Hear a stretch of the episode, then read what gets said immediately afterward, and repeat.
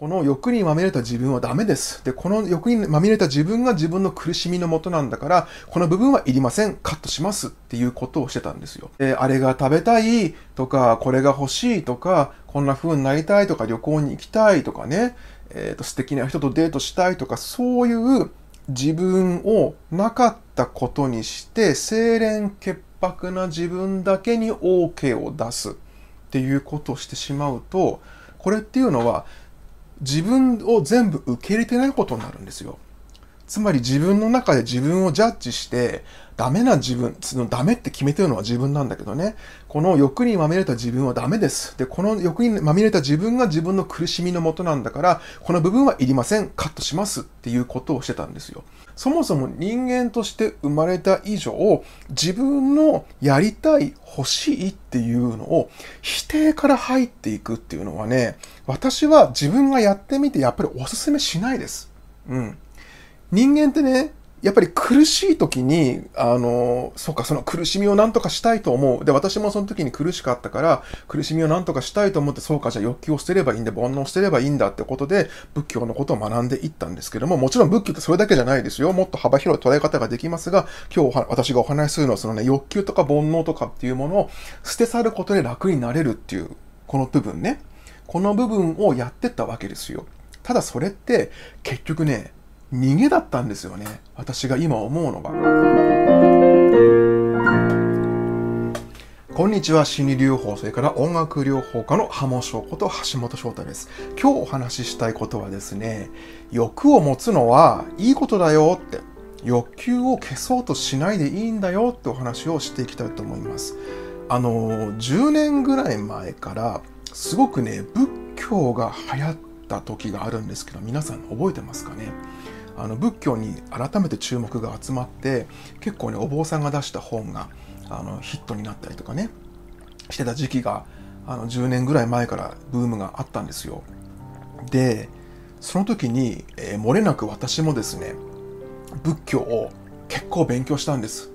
でまあ今一般的に広まってる日本の仏教と違って、まあ、本当にね大元の仏教っていうんですか？上座仏教とか大乗仏教とかっていう風にねこうまあいろんな枝分かれをしていくんですけどその大元のところまで辿ってね例えばこんな本もあるわけですよ。このね、ブッダの実践心理学なんてね、仏教を学んでた方はこれ読んだこともあると思うんですけども、本当にあの、仏教っていうのは宗教っていうよりもこう哲学なんですよね。だからあの、宗教家の中には仏教は哲学であると。っていうふうに哲学としてジャンル分けする方もいるくらいで、まあ、あのとにかく生き方の、あの指南書っていうかねものの考え方なんですけどもすごくすごくすごくざっくりシンプルに言ってしまうと人間の苦しみっていうのは、まあ煩悩ああしたいこうしたい欲求、えー食べたいやりたい寝たい有名になりたいとかねこういろんな煩悩があるわけですよね。108つの鐘じゃないですけどあの108つの煩悩じゃないですけども人間の欲求ってあるわけですたくさん。それを持ってるから人は苦しむのだからその煩悩を捨て去ってしまいましょうっていうわけです。ただまあこの煩悩を捨て去りたいっていうことすらも欲求でこれも煩悩なのでみたいな話になってくんですけどもとにかくあのそのね何年か前に流行った仏教ブームでもやっぱりそのこだわらないとか手放すとか、まあ、要はその煩悩を捨てるってことをもうちょっと柔らかく伝えてる内容だったんですよ。で私もそれを勉強してもうそのね欲を手放すじゃないですけどもそのもうその自分の欲しいとかこうなりたいとかってそういう気持ちがあるから苦しむんだっていうところを徹底的に勉強してそのね欲を手放すというかあのもうこだわらない生き方っていうんですか？そういうのにすごく傾倒して頑張った時期もあるんですけどもそれを散々やってみて私が皆さんに言いたいことはいいじゃん欲持ってってことなんですよ。いいんですよ人間欲持って。あの、もちろんね、悟り開きたいとか、あの、宗教家になりたいとか、あの、そういうね、修行の道を歩みたいって人はもちろんそういう選択肢があるんですけども、そもそも人間として生まれた以上、自分のやりたい、欲しいっていうのを否定から入っていくっていうのはね、私は自分がやってみてやっぱりお勧めしないです。うん。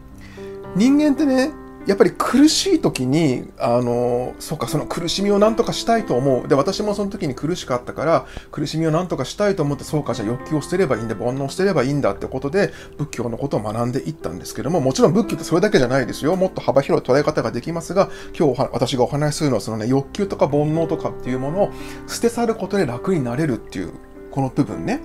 この部分をやってったわけですよ。ただそれって、結局ね、逃げだったんですよね。私が今思うのが。一番やりたかったことは苦しみを取り払いたい。苦しみから解放されたい。で、そのためにはですね、ちゃんと自分の悲しいとか苦しいとか、できない自分とかダメな自分っていうのを受け入れることがまず第一だったんだって今は思うんです。当時はできない自分とかダメな自分とか、えー、そういうものを受け入れたくないと。で、そもそもこのできないとかダメって感じちゃうのは自分に煩悩があってこうなりたいとかああなりたいとかがあるからだ。だからこんな生き方はダメなんだっていうふうに結局ね、自己否定をしてたんですよ。うん。あれも欲しい、これも欲しい、こんな風になりたいって思ってる自分はダメだみたいな感じでね。で、それをしてしまうと、やっぱりね、全部の自分、ダメな自分もいい自分も黒い自分もね、まあ、煩悩にまみれた自分ですよ。その煩悩とか欲にまみれた自分でさえも自分なんだよねって受け入れてあげることをまずはしないといけないんです。つまり、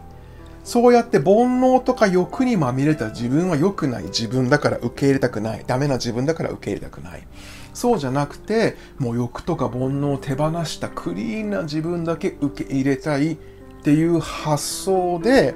煩悩を手放すとか、欲を手放すとか、えー、こだわらない生き方をするとか、諦めるとかね、っていうことにいっちゃうと、絶対幸せになれないです。うん、結局ごまかしてるから。で、本当はこの受け入れなきゃいけない煩悩の部分、本当は自分が認めたくないこのブラックな部分を受け入れることをせずに切り離そうとする作業だったんですよね。うん、これをしちゃうと、あのー、苦しくなります。だって本当はここの部分も自分なんだもん。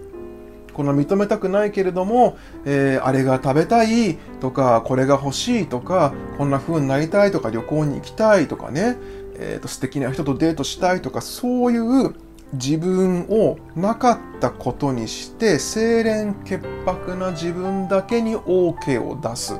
ていうことをしてしまうとこれっていうのは自分を全部受け入れてないことになるんですよ。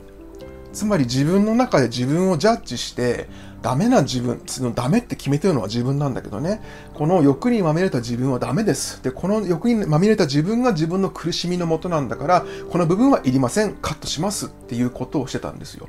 それをしたらやっぱうまくいかないですよね。うん。だから、やらなきゃいけないことは、この欲にまみれた自分も自分なんだって。こんな風に思ってしまう自分も自分なんだ。で、これもいいんだって。だって人間だもん。私ブッダになるわけじゃないし聖人君子になるわけじゃないし何か修行して悟り開きたいわけでもないしだから生まれてきた以上ね、えーと、こういう欲がある自分も受け入れましょうっていうことをしてった方が私はどんどん楽になりました。元気になりました、うん、決してその仏教の考え方を否定するわけではないんですけども私は散々いろいろ勉強してみた結果ねうん、あの